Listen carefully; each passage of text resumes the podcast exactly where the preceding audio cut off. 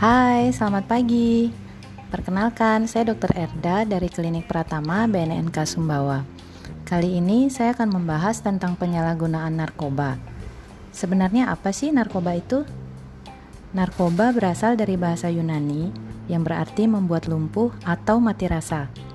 Istilah lain dari narkoba adalah napsa, yaitu bahan atau zat atau obat yang apabila masuk ke dalam tubuh manusia akan mempengaruhi sistem saraf pusat dan menyebabkan gangguan kesehatan baik jasmani, mental, emosional, dan fungsi sosial karena akan terjadi ketergantungan.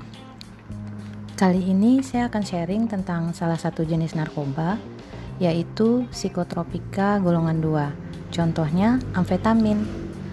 Amfetamin merupakan golongan stimulan yaitu dapat merangsang susunan saraf pusat dan meningkatkan kegairahan atau membuat lebih bersemangat dan meningkatkan kesadaran.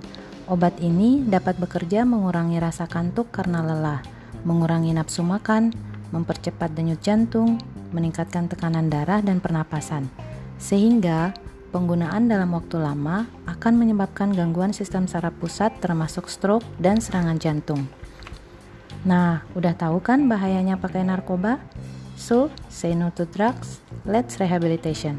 Saya, kamu, kita semua tolak narkoba.